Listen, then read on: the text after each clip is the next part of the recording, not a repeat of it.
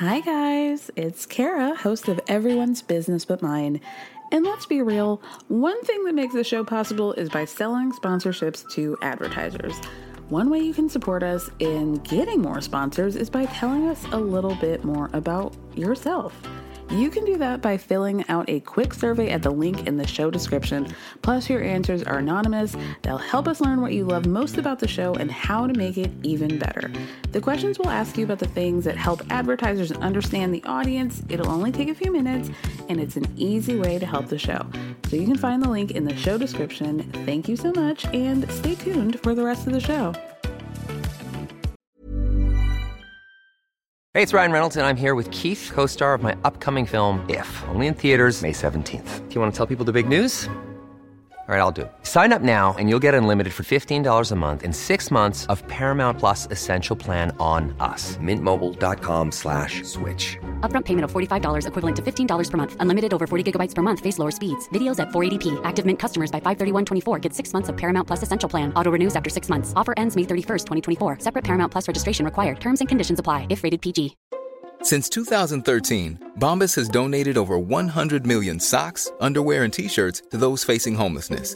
If we counted those on air, this ad would last over one thousand one hundred fifty-seven days. But if we counted the time it takes to make a donation possible, it would take just a few clicks. Because every time you make a purchase, Bombas donates an item to someone who needs it. Go to bombas.com slash ACAST and use code ACAST for twenty percent off your first purchase. That's bombas.com slash ACAST, code ACAST. I got many of buckets to choose from, sweetheart. So you ain't stopping what's going on with me. So if you gonna act up, I'm about to link up.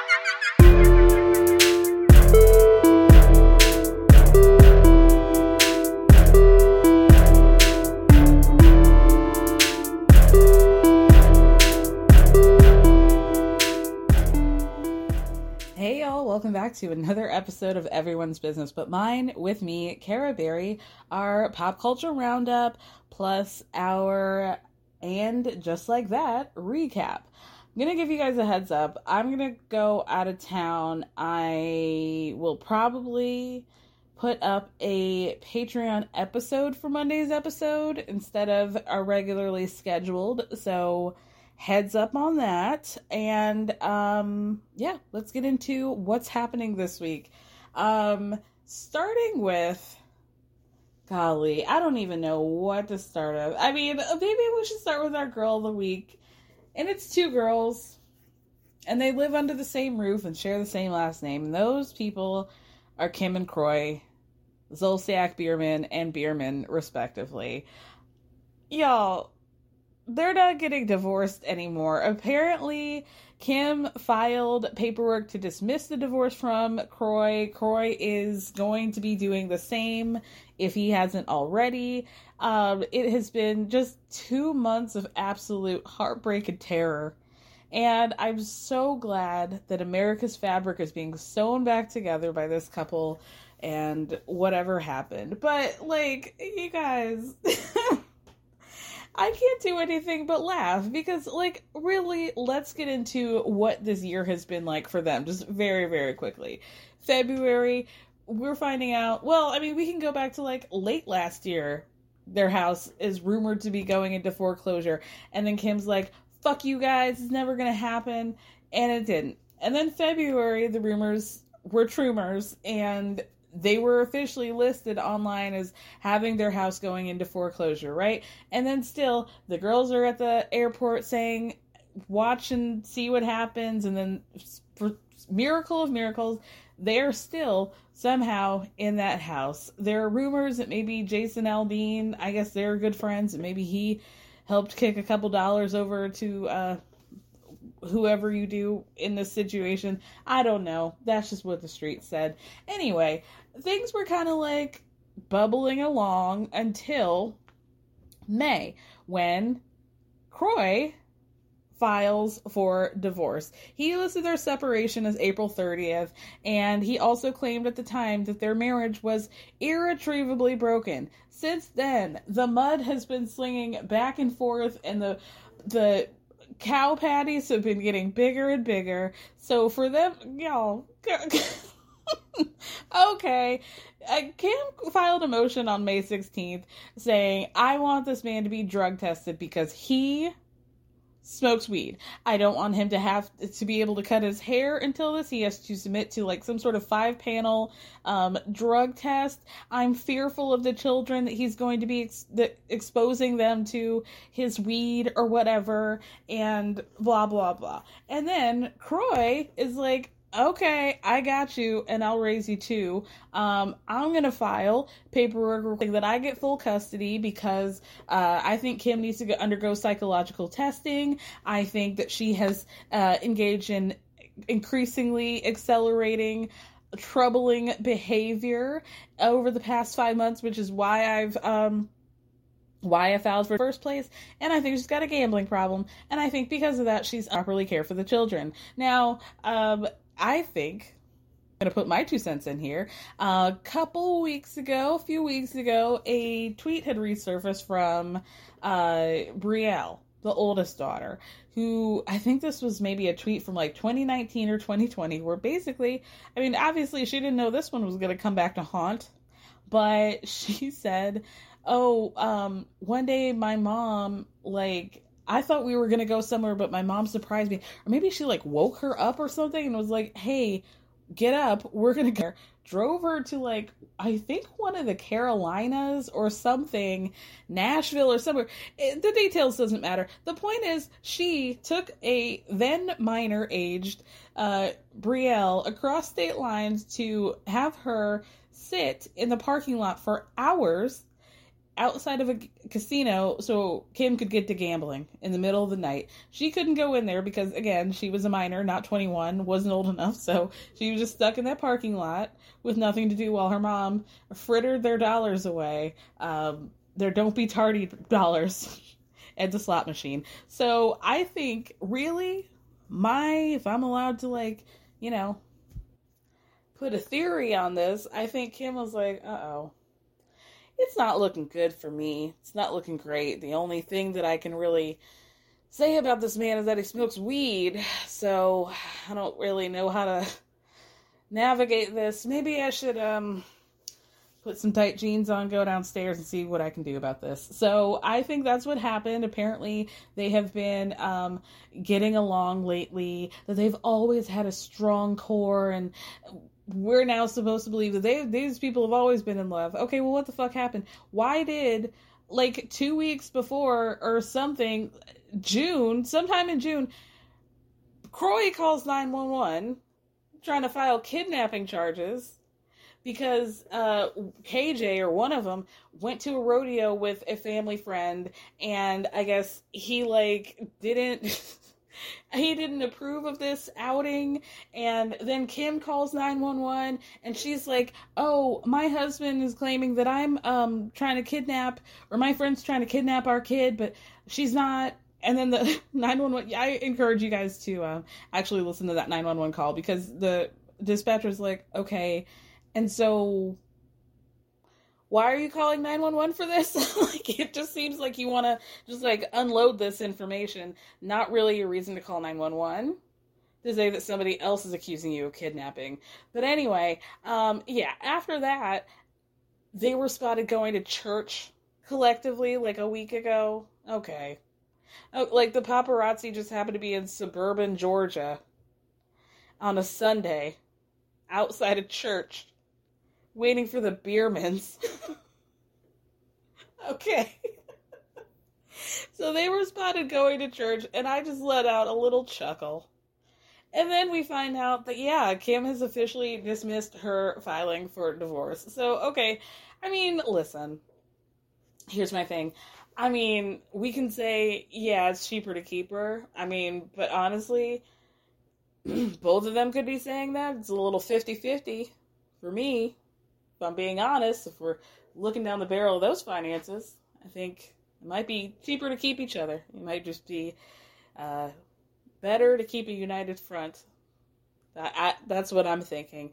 Um, and also, it's like, at this point, I feel like Kim and Kroy were kind of made for each other. You know what I mean? Like, the relationship that they had, at least the one that we saw on television, was just very much like...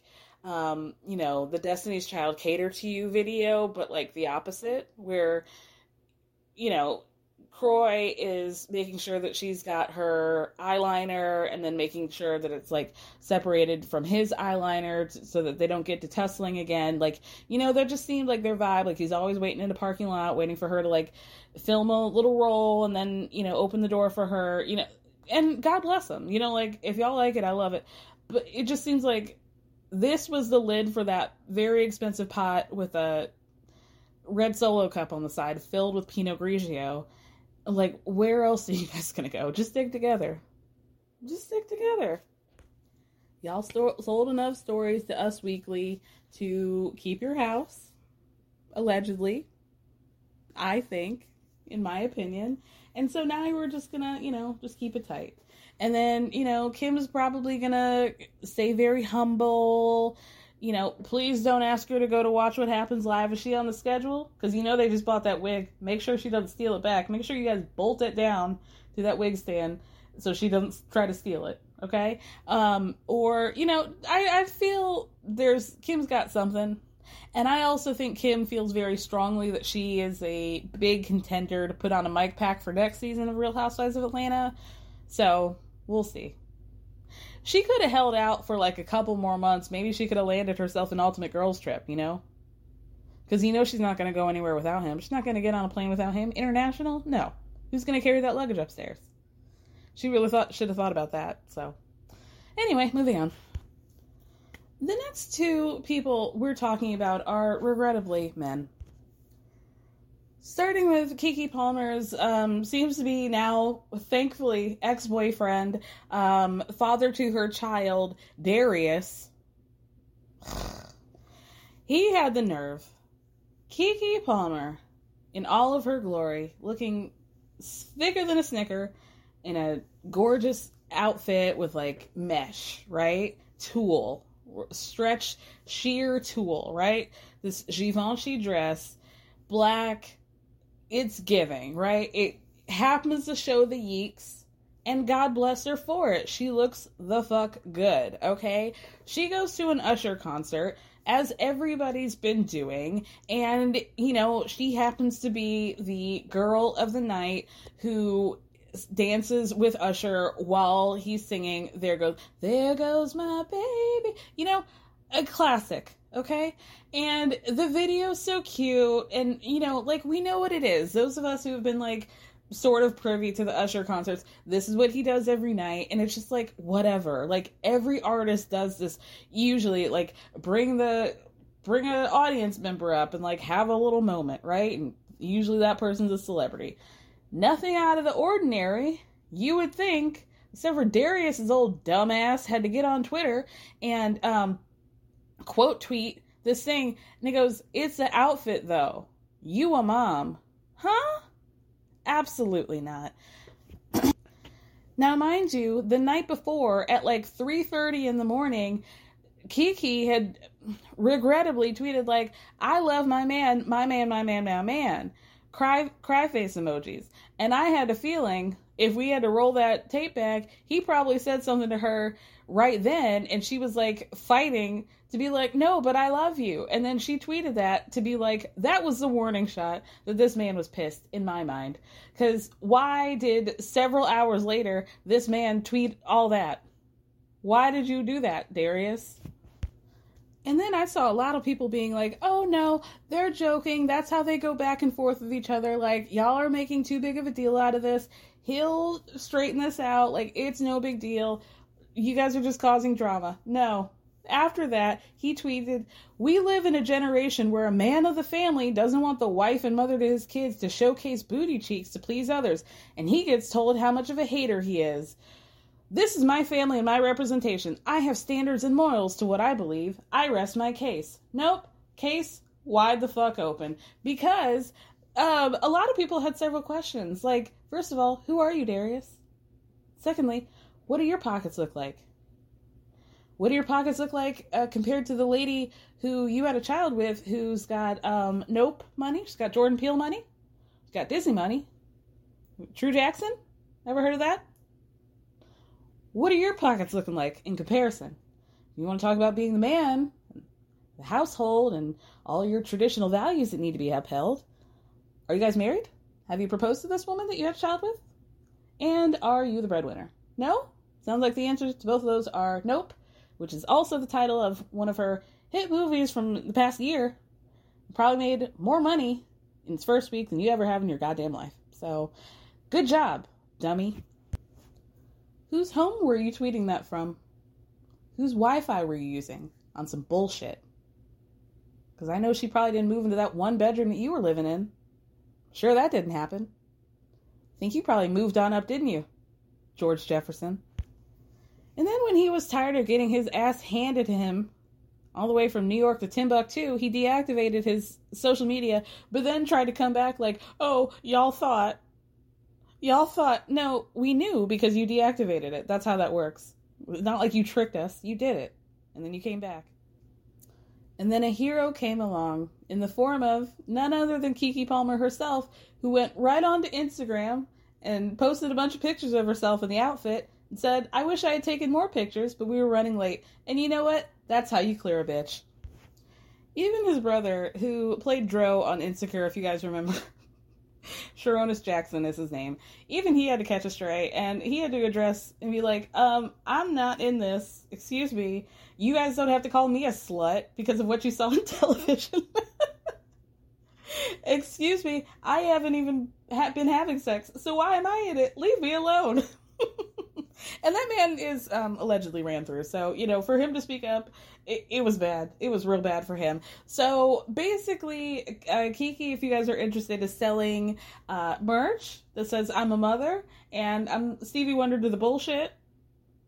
Love that. And Darius has come back on again to and deleted all pictures of uh, Keke. They have unfollowed each other, and to which I say amen. Why would you deserve the engagement of her on your Instagram, sir? You don't deserve that. So yeah, delete all of them. Delete all that shit. And this leads me to the Jonah Hill of it all, okay? Um, there is a woman named Sarah Brady who used to date Jonah, I believe, for about a year in twenty twenty-one. Jonah has a new partner, brand new baby, et cetera. I'll keep this in the context. Now I will say, and this will be my only critique of Sarah, I'm not really sure why this information came out today. I, I'm not sure, but let's, let's talk about it, right? This is an ex-girlfriend of Jonah Hill. She is a, I believe, professional surfer, pretty cute girl. Let's keep his context. He, I think Jonah is like a pretty, you know, surfer in the way that, like, Lil Wayne is a skateboarder, like, very interested. I don't know how good he is, but, like, very much in the community, right? Or so he thinks. Enough to meet chicks who are professional surfers. And so I say all this to say that we have to set up that he was privy to her social media behavior, knew her profession. I think it is completely understandable that if you're somebody who works in um, the water sports arena, that there are probably going to be a lot of pictures of you in bathing suits or whatever, you know, just sort of comes with the territory because that's what you wear, right? So anyway, Sarah went on her Instagram story and caption is fuck it, and it's a screenshot of text from Jonah Hill, starting with one from December second of two thousand twenty-one, saying, plain and simple, if you need surfing with men, boundaryless inappropriate friendships with men, to model, to post, she's a model, a professional model, how she makes money, also surfing, right? Um, to post pictures of yourself in a bathing suit, to post sexual pictures, friendships with women who are in unstable places and from your wild recent past beyond getting a lunch or coffee date or something respectful. If you need these things, I am not the right partner for you. Things bring, if these things bring you to a place of happiness, I support it and there will be no hard feelings. These are my boundaries for a romantic partnership. My boundaries with you based on the ways uh, these actions have hurt our trust. And then she says at the bottom of that, see you, see the misuse of the term boundaries. And then after that, he went through her Instagram and sent screenshots of her again, surfing in a one-piece bathing suit. And um, in these pictures, like after these, he goes, respect, however you want to live your life, you only get one. Sort of done explaining myself. And th- these, I guess, were examples of pictures that he wanted her to take down.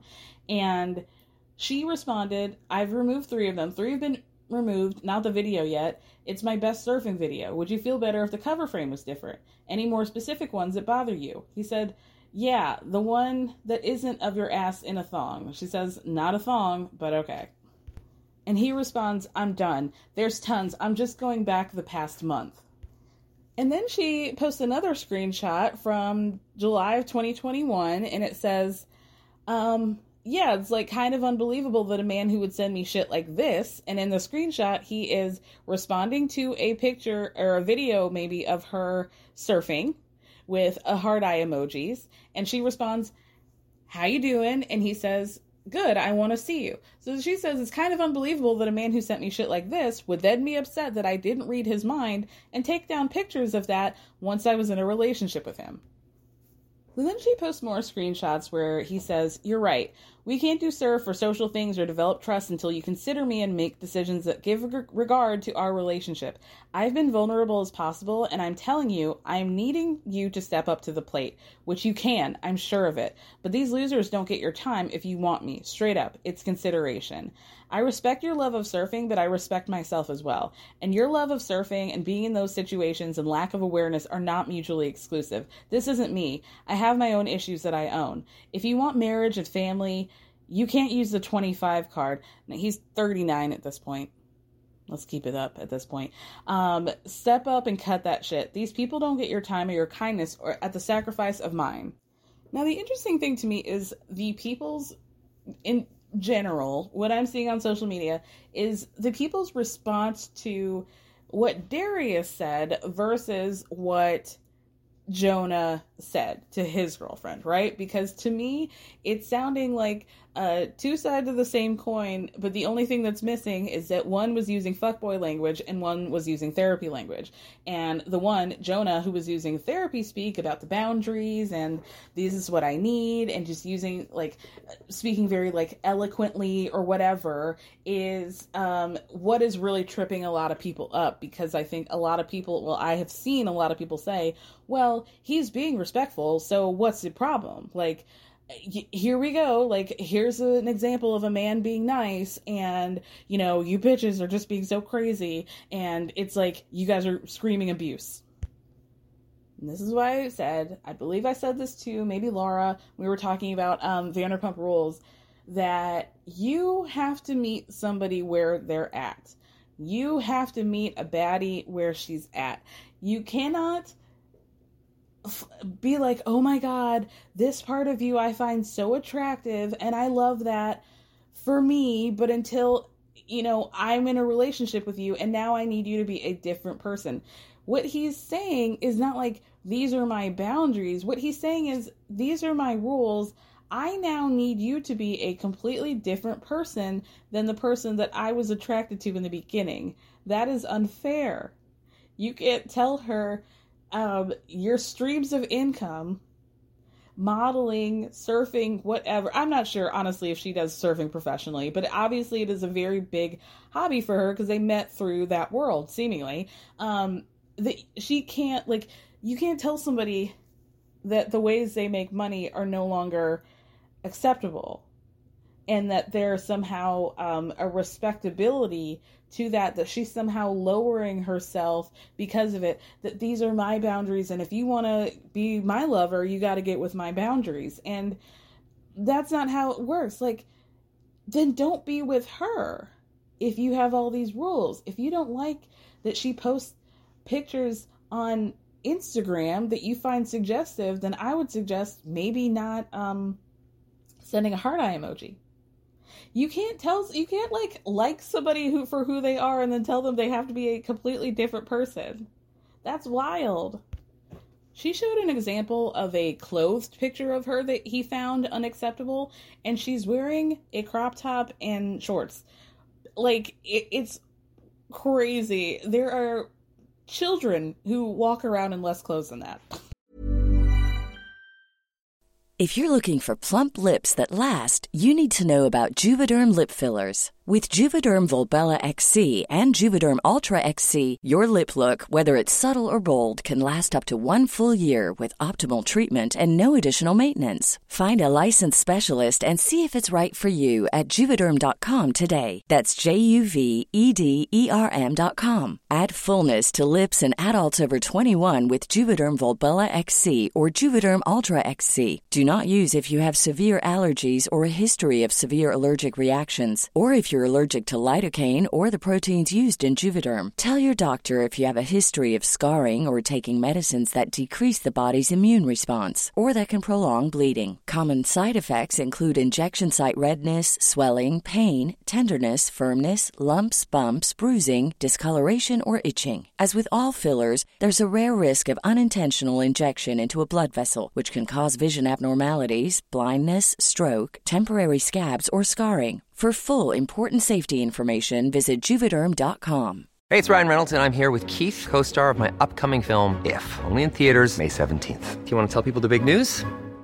All right, I'll do it. Sign up now and you'll get unlimited for fifteen dollars a month and six months of Paramount Plus Essential Plan on us. Mintmobile.com slash switch. Upfront payment of forty-five dollars equivalent to fifteen dollars per month. Unlimited over forty gigabytes per month. Face lower speeds. Videos at four eighty p. Active Mint customers by five thirty-one twenty-four get six months of Paramount Plus Essential Plan. Auto renews after six months. Offer ends May thirty-first, twenty twenty-four. Separate Paramount Plus registration required. Terms and conditions apply if rated P G.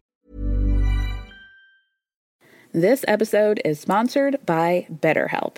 As we all know, when it comes to everyone's business, I like to mention it all, but when it comes to mine, I like to keep things a little bit closer to the chest.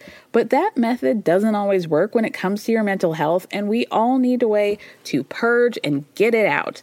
Therapy is a safe space to do that and to figure out how to work through whatever's weighing you down by learning positive coping skills and all the tools you need to help you be the best version of yourself.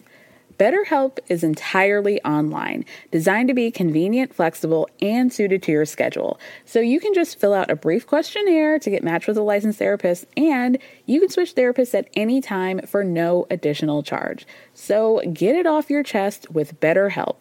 Visit BetterHelp.com slash everyone's business today to get ten percent off your first month. That's BetterHelp, H E L P dot com slash everyone's business.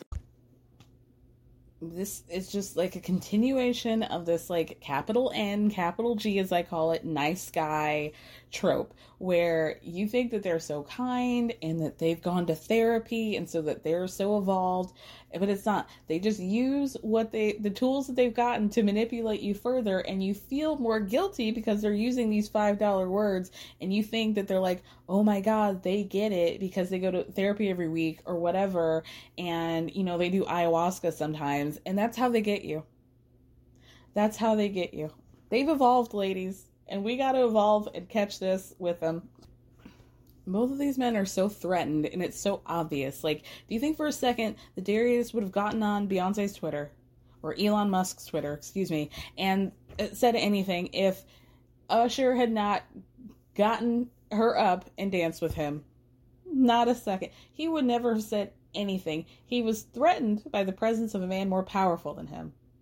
And it's probably Jonah, who sees like probably like actually hot surfer dudes and is like, I don't want them being exposed to my hot girlfriend. And so I'm going to make her feel bad and be like, oh, if you want to be a wife and a mother someday, I'm going to tell this twenty-five year old woman that if she wants to be a wife and a mother, I'm going to go through her Instagram posts and tell her which ones are unacceptable to me. To me. I'm going to, what? Throw this treat, perhaps, of like this brass ring of maybe you'll get to marry me? Okay, cool. To me, this was just like a conversation of like covert, which is what Darius did. Like, he put her on blast on Twitter and, oh, excuse me. I did that wrong. Overt behavior, which is what Darius did, putting her on blast on Twitter on a public platform, right? Versus like covert of this guy, Jonah, you know, texting his girl, this like manipulative bullshit. That's really the only difference. I think people think like, oh, he's not yelling, he's using these therapized words, so it's okay, what he's doing is not abusive and she's just being a bitch. That's not the case. I, I think like people just feel like if he's not yelling, if he's not doing things that we're taught are like overtly abusive, then it's acceptable behavior. But what he's doing, and he's thriving in this covert bullshit, and that's absolutely true. Um, and because of that, the receipts are being pulled out on Jonah. Because here's my thing. There's been a bit of like a um, Jonah-sance, if you will, where people are like, oh my God, he's like the king of New York. Look at him with all these outfits. And, you know, he's like lost a bunch of weight. Look at him. He's so awesome. And he's so evolved. And like, you just see him getting iced coffee and Soho and like, oh my God, look at him. Right. Uh, king of downtown. But I always was like, is everybody... Did, were people not hearing what I heard? Because I heard this man was like a stone cold asshole. And I was grateful to have that confirmation um, in the form of many receipts of uh, people talking about it, like his beef with Jay Baruchel during that This Is the End or whatever that like movie that they did with all the boys. You know the one. Uh, the disaster movie. Um about him. Oh, there was a guy on TikTok who said that he had done a TikTok previously about how years ago Jonah had stolen his iced coffee at some cafe, and he had posted the video about it, and he claims, this man claims that he got a random phone call claiming to be like Jonah's, uh, somebody in Jonah's camp or something, and it was like, hey, Jonah saw your video and he wants you to take it down. And the guy was like, cool, he owes me four dollars and fifty cents, and I will take it down after that. And he said he had not heard from him them since then. Um, but then there were also stories of um oh I can't remember but just like general stories that I had heard about him being like not that nice. So I'm not like terribly shocked by this. It, he also has the energy of a guy who like lost weight and is in like, fuck you guys, like fat people suck, why can't you guys just get up off your couches and get motivated like me, you know, like he just has that vibe to me. So anyway, oh, this is the other thing that I had heard, that um, back in twenty eighteen, when uh, Mister West had been donning that MAGA hat and supporting Donald, that uh, he had released one of his albums around that time, and I guess Jonah had gone out to his Wyoming ranch, and I guess uh, Jonah had gone on, maybe Jimmy Fallon, to talk about how his sister Beanie Feldstein had not spoken to him for a week once she found out that he went out to that ranch, because she was like, bro, what the fuck are you doing? Like, that's, I don't, I don't stand for that. And he was basically just like, well, whatever, like, I don't cancel people, like, I give people a chance, like, uh, whatever, like, oh, my sister, she's mad at me, who cares? Very passive, very weird. Uh, Beanie, shout out to Beanie. The point is, shout out to Beanie. You know? Justice for Beanie Feldstein. Justice for Keke Palmer. Justice for me. For reasons unknown. Anyway, thank you guys. Let's talk about And Just Like That. Okay, we're going to lift and squeeze the sphincter. But remember, it's not your butthole. You're not trying to hold in a fart. Because I already know how to do that. Yes. So, remember what he said. Think of your penis like an elephant's trunk slurping from the river. Okay. Slurp it up. Oh, baby. Come on now, slurp. Let's see it. Yes, ma'am. Slurp. Slurp. You call that a slurp? Now let's get into episode four of And Just Like That, an episode that I think was largely panned, at least, at least as far as my timeline went, but I was having fun, so let's get into it, right? Carrie's book is officially out. We find this out because she has lunch with Jackie, Bobby Lee's character, who then has some sort of gastric distress over hollandaise sauce. I don't know. We never see that man again. This is a vehicle for us to be reintroduced to Enid, who was Candace Bergen's Anna Wintour kind of character that they did in like season five when Carrie worked for Vogue and got like weirdly emotionally like abused by that man who had like thought that she had daddy issues and thought that like he was gonna fuck them out of her or something. I don't know. But anyway, she, Enid, tries to sneak out of the restaurant unnoticed, right? But Carrie catches her, and it's just like awkward from the beginning. Enid first says, look, I was trying to avoid you because I know you just lost big. I never reached out afterwards, but I think you've probably heard I've had my own death. And when Carrie's like, oh my God, who did you lose? She's like, me. I lost me, because she got fired from Condé Nast or whatever. But she's got this wildly popular Rivals Goop newsletter called Ask Enid. And then she finds out, um, or we find out rather, that Carrie reached out to her to put a little, you know, positive blurb at the back of her book cover. Enid never hit her back up about that, but she's like, Carrie's like, yay, you know, you got that newsletter. Maybe you could mention my book in there. That would be really, really helpful. But Enid's like, well, if I did that for you, I'd have to do that for everybody. And Carrie's like, okay, bet. But I'm launching this online magazine focused on women our age, Carrie, our age. And I'd love it if you could get involved because we're the same age, right? Even though I'm twenty years older than you. And, oh, oh, my boyfriend's calling. You'll hear more about that later. Gotta go. Bye. Back to Charlotte's Children's Hour. The kids go off to camp, which actually leads Charlotte and Harry skipping down Madison Avenue to go fuck. Charlotte offers her tits up to Harry to come on them. Should I have offered a trigger warning? Or like a content warning? I put explicit on every episode. Yeah, get into it. Anyway, um, Charlotte's like, Harry, you can come on my tits. You know, I know it's not your birthday, but, you know, the kids are gone, so have at it.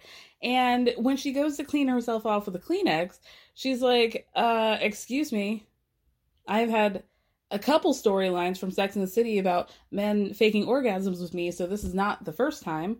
I know what I'm looking at, or rather, what I'm not looking at, or what I'm not cleaning up off my chest right now. What's good, Harry? Did you come or not? And he's like, no, I definitely, definitely did. This leads us to a classic Sex and the City girls around the brunch table moment with Anthony, where Charlotte's explaining what happened. Harry said he felt the intensity. He felt the moment, right? The prayers going up. But no jizz. No jizz. And then Carrie calls him Casper the Friendly Cum, which, wow.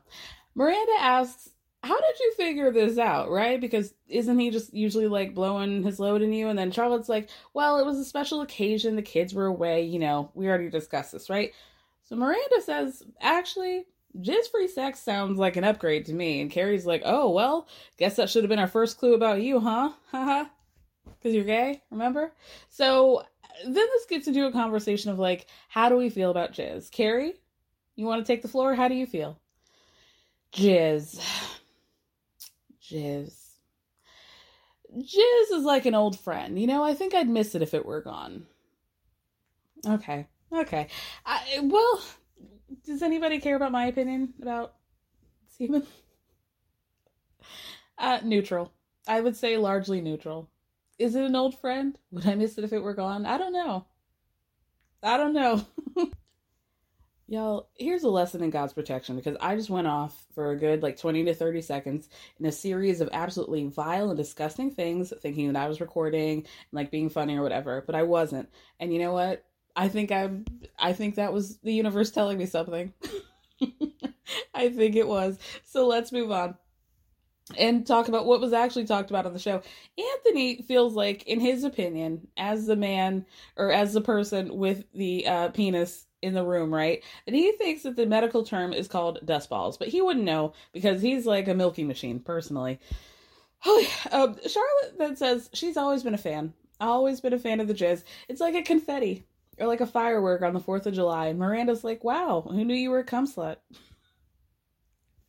Every now, I will say, like, the one thing that I really, not the one thing, one of the things that we don't talk about are, like, truly enjoyable from Sex and the City is that Charlotte, more than anybody, would just, like, pop up with some random freak shit. You'd be like, oh, okay. She'd just say it like nothing. Like, yeah, I eat ass. What about it, Carrie? What are you going to say? And I love that about her. Over in Brooklyn, it's like a divorcee's nightmare. Miranda's stuck sleeping on the couch. She's being woken up by Steve hitting the gym. One of those things? Boxing? What? I'm not even joking. What do you call those? A, a mat? Boxing thing. I, you know the thing. You go boop, boop, boop, boop, boop, boop, boop, boop, boop, and people have to be real coordinated to do it. The boxer thing. He's doing that shirtless. And this felt like a little bit of a, um, you know, like a mea culpa for having to deal with the fact that, like, they decided to make Steve be this, like, completely unfuckable, can't fuck, no fucks, never fucked in his life man, when we all know that that was not the truth. Not canon to his character whatsoever. Honestly, that was the thing that I'm most upset about. They made Steve look like he was the most limp dick weirdo who just, like, had never seen a clit in his life. And we just know that's not true. We know that all over Sex and the City, he was just busting it wide open. And if it wasn't with Miranda, it was with that girl who had the acrylic nails and the acrylic shoes. And he was just, like, breaking backs all over, you know, wet, the West Village. We know that. Anyway, um, Carrie goes into a spiral with Seema because Enid suggested that they were in the same age range, but Seema's like, you know, they, they're just jealous. She wishes she was in our group. We're sophomores, not seniors. And I'm like, hmm. I mean, isn't Carrie, like, in her late fifties at this point? I feel like you gotta be juniors, right? Like, I wouldn't consider myself a freshman. And I'm the difference between you and um, Enid, and you're having a fucking conniption fit over that. So let's think about that. I think I might be veering into sophomore, and y'all are juniors, okay? Let's be real here. Carrie tries to justify still being young by saying that she's only on her second of her third book deal, and that she still has friends who call her dude.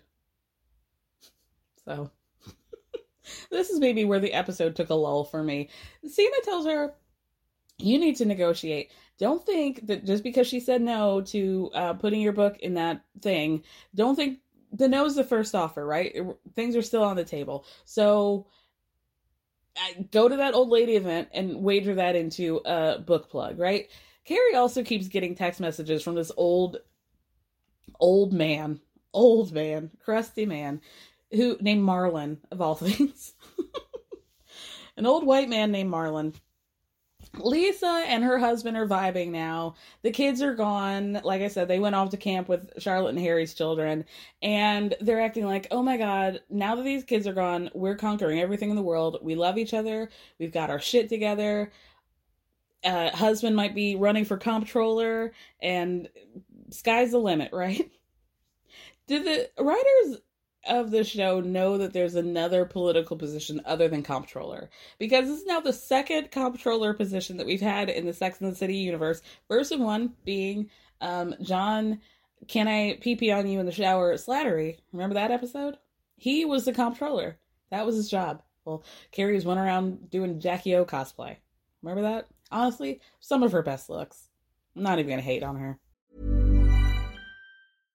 Imagine the softest sheets you've ever felt. Now imagine them getting even softer over time. That's what you'll feel with Bowl and Branch's organic cotton sheets. In a recent customer survey, ninety-six percent replied that Bowl and Branch sheets get softer with every wash. Start getting your best night's sleep in these sheets that get softer and softer for years to come. Try their sheets with a thirty night guarantee. Plus, get fifteen percent off your first order at bowl and branch dot com. Code BUTTERY. Exclusions apply. See site for details.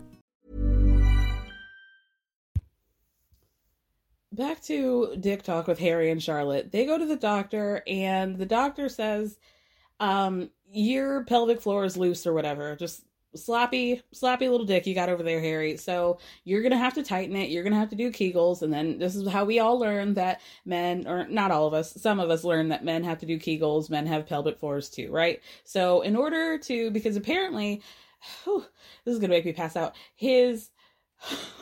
I don't even have a dick. And this, like, makes me, ugh, it makes me queasy. His cum has been just going into his bladder and not coming out of his dick.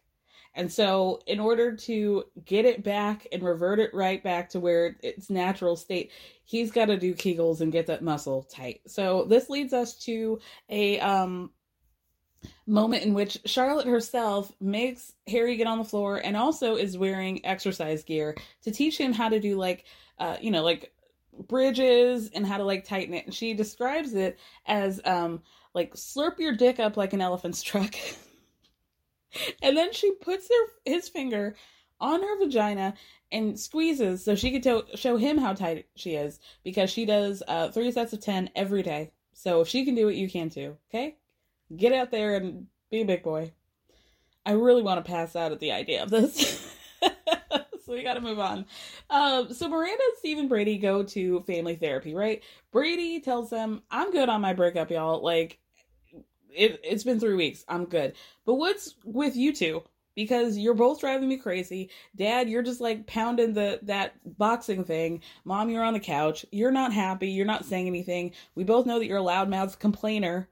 And you're acting like everything's fine, even though I just told you that I don't want to go to college anymore. So she's like, yeah, no, I'm actually fine. And they also decide that Steve's going to move back to the city. Cut to Carrie and uh, Miranda having this conversation where she's like, I'm not fine. Brady's not a self-motivator. Steve's acting like everything's sunshine and rainbows.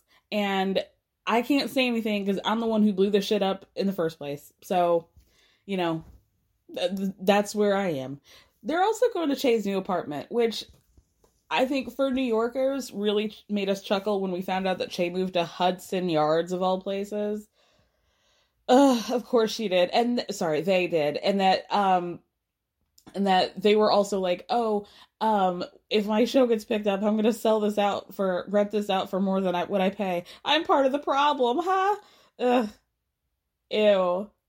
Ew. Che is a landlord. Che Diaz had landlord energy and I could smell it on them. And I knew it. And that's why I didn't like them. That's, you know, among other things. That's why I didn't like them. Che Diaz is a landlord.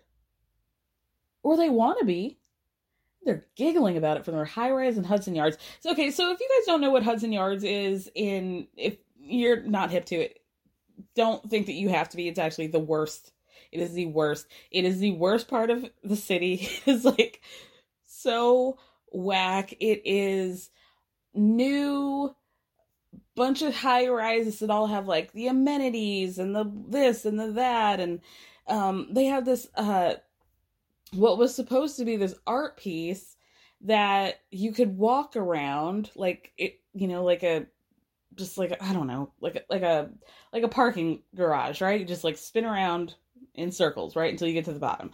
But, um, they found out that uh, the things that people like to do on that is unalive themselves. So they've had to shut that thing down like several times because it keeps happening over and over again.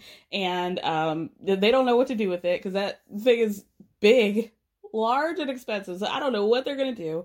Um and also it's just like so whack. It's just like the most new money, bougie, like dick riding. And I don't even think that the the um the house I don't I don't think that the um the apartments are selling that well over there. So it's just like kind of a cesspool and just like, it's, it was just like a really bad idea. And the other thing is that money that went to fund this could have gone to like, obviously like much more underfunded level uh, parts of the city. And they were just like, oh no, we want rich people to move here. So we're just going to build up this area and like push the poor people out even further and like gentrify the fuck out of this area. And it flopped. And it, the fact that Che would live there is just like, just perfect. Just nail on the head. Anyway, Che's husband, Lyle, helped them move across the country, move their shit into this new apartment. So that Lyle's still there. And they're setting us up for thinking, oh, maybe there's going to be chemistry between Lyle and Carrie. Carrie even dares to make a joke about, like, why do you have rings on every finger? As if this man is quite literally wearing pretty much the exact same outfit that Aiden was wearing when she met him. That man was good for a piece of chunky turquoise, and I won't let you forget it, okay? Gotta meet people where they're at. Um, you think there's gonna be chemistry, but then it's like, no, not really.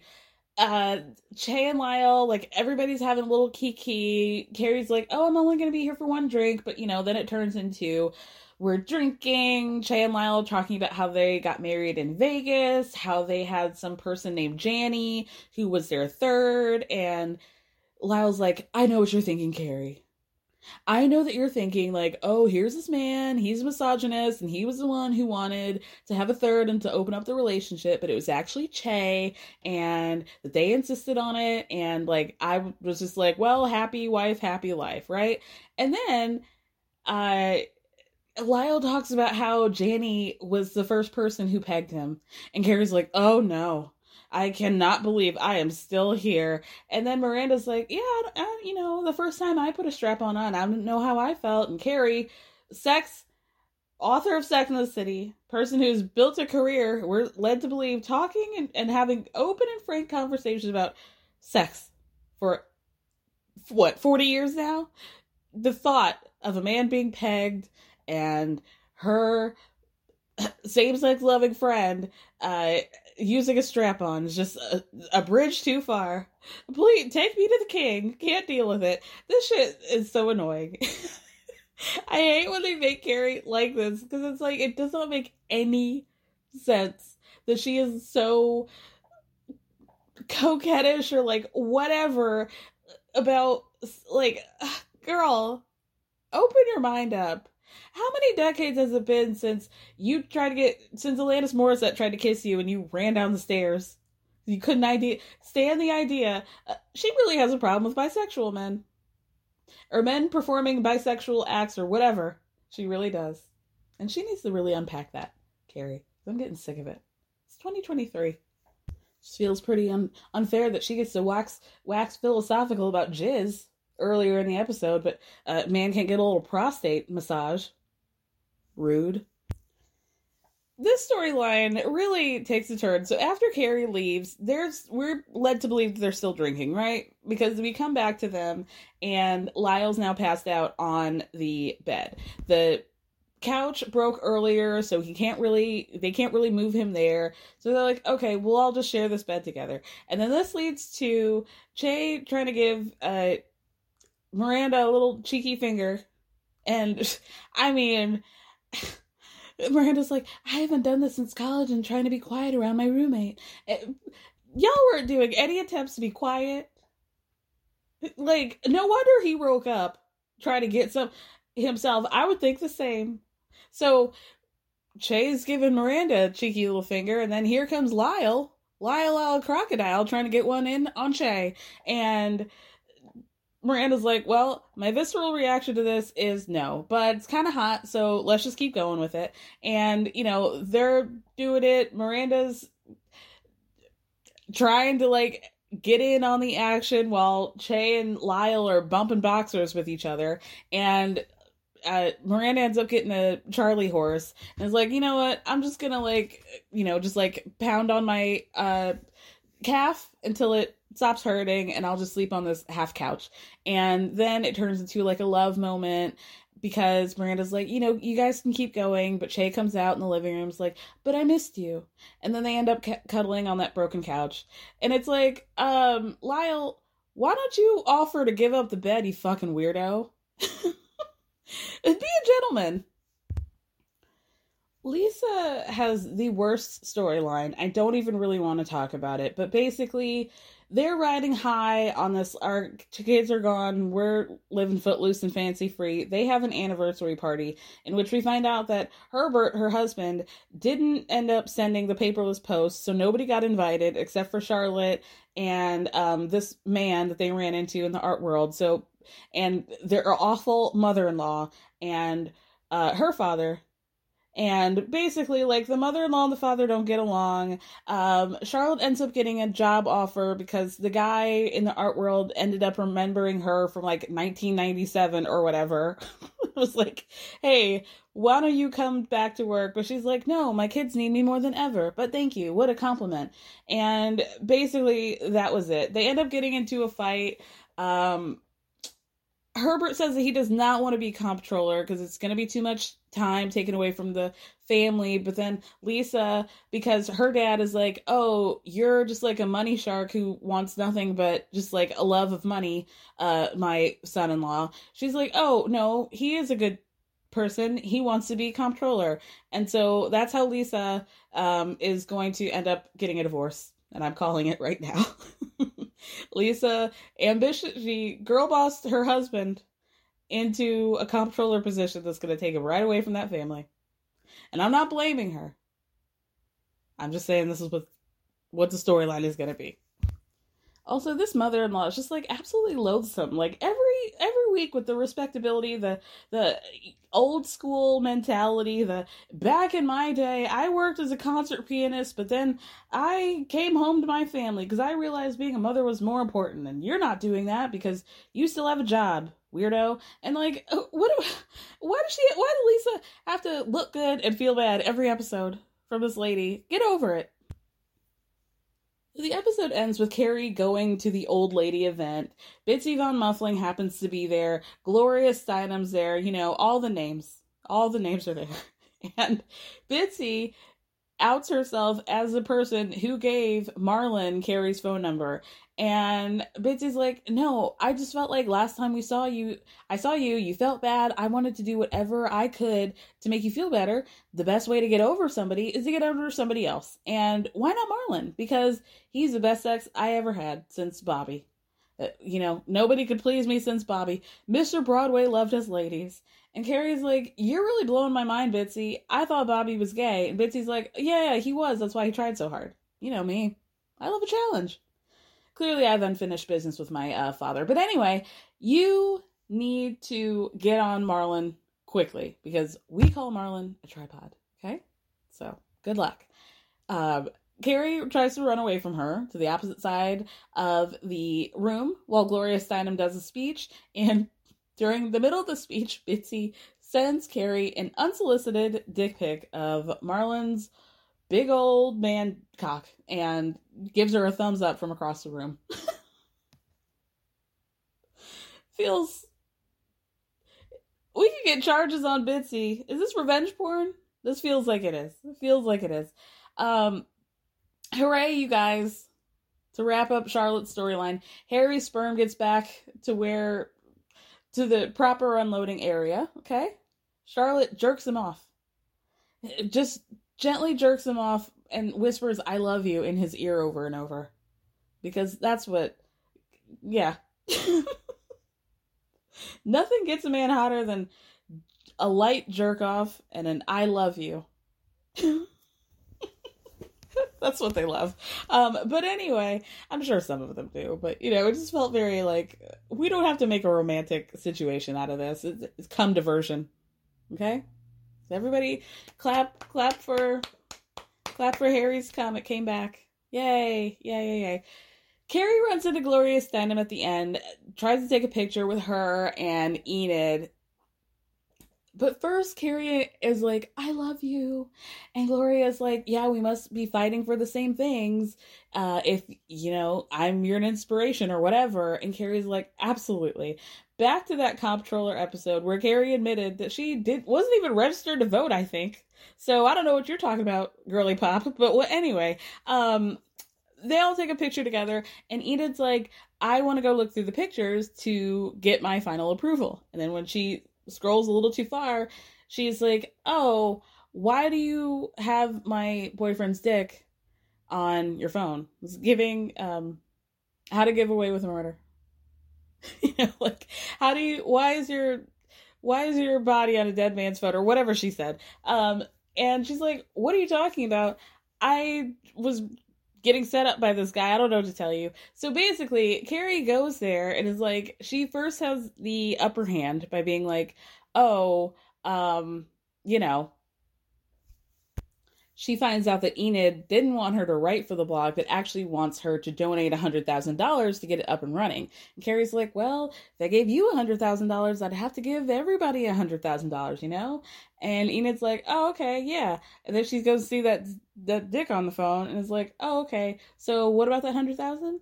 And Carrie's like, well, you got PayPal? And that's how Carrie got swindled out of one hundred thousand dollars from an unsolicited dick pic of somebody she didn't even want and doesn't even know. And she got swindled out of her dead husband's money. Wow. Wow, wow, wow. You guys, that's the end of And Just Like That for this week. Uh, maybe it wasn't a good episode. Now that I think about it, I still had fun, so I'm going to hold on to that memory. Love you guys. Thank you guys so much for listening. Thank me for speaking. Um, yeah.